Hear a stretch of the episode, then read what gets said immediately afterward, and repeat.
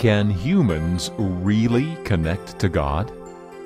If the answer is yes, then the follow up question becomes how?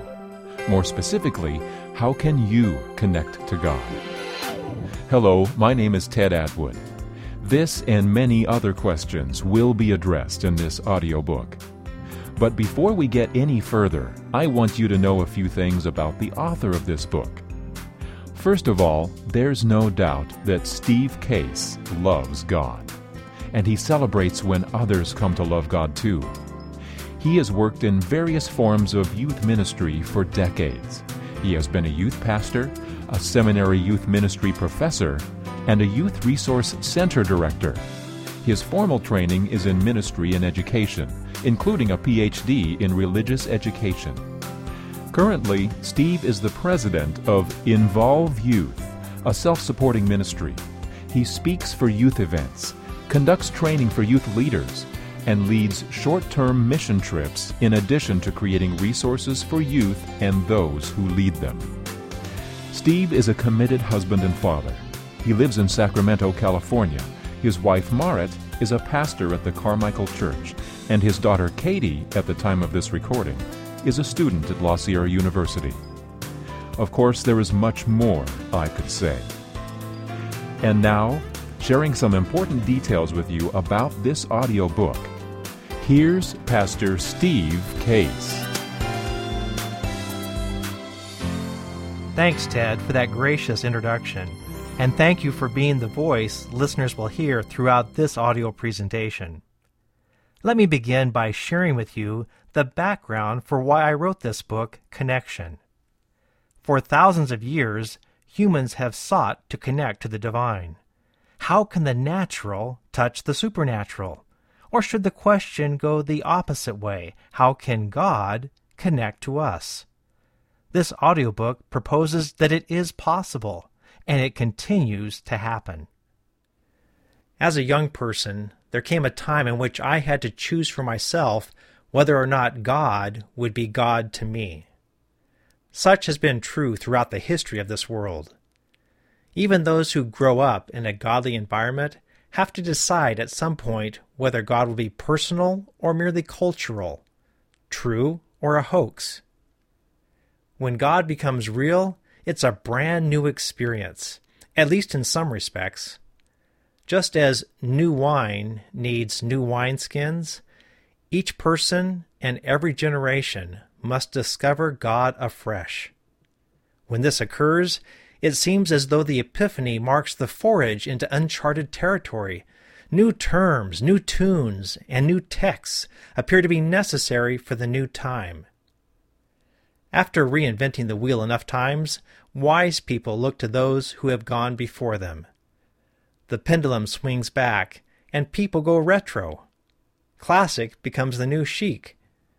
While not everything from the past proves worthwhile in the present, we can benefit tremendously by gleaning from real historical people who have also sought connection with God. Classic art forms still communicate this.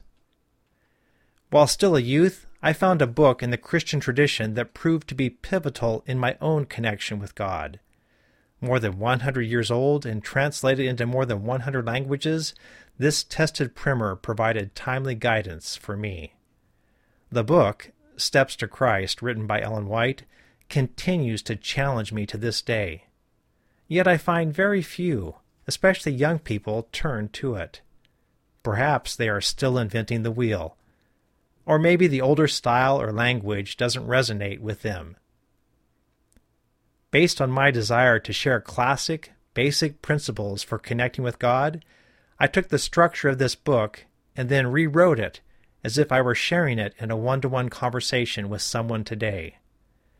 To call this a paraphrase stretches the term. My own background, experiences, and training got mixed in as well. To fail to mention the original book would be some type of plagiarism. While God has never been limited to Christianity, the listener will quickly see that Jesus Christ gets equated with God, so connecting with Jesus connects one with God. This audiobook relies solely on the Bible as its source of authority, without attempting to prove the Bible's validity. If you're familiar with passages of Scripture, you'll probably recognize a number integrated into the flow of this book. Existing English translations and even paraphrases have been freely selected. The same God who originally inspired the writers of those passages continues to be active when a person reads not just Hebrew or Greek texts, but also English attempts to communicate God. This audiobook contains 13 chapters. I'll introduce each chapter with a brief story. Then Ted Atwood, who has a much more melodious voice than I, will read the rest of the chapter. Each chapter has about 8 to 10 sections that run a few minutes each. At the end of each section, you'll hear a reflective question about the content of that portion. Ted will alert you to the question by saying, Think about it. If you want to spend some time internalizing the concept, just stop the recording and do some thinking about it. If you're in a group, use this to initiate a discussion. Otherwise, just keep the recording going. Right after the think about it portion will be a pray about it segment. Feel free to stop the recording once again and use that to launch your own time of meditation with God. Or you can simply continue listening. The purpose of this book is to promote your connection with God. To the extent that happens, I say, Praise God and good for you. To the extent that doesn't happen, I say, I'm sorry and keep searching. After all, God continues to seek a connection with you.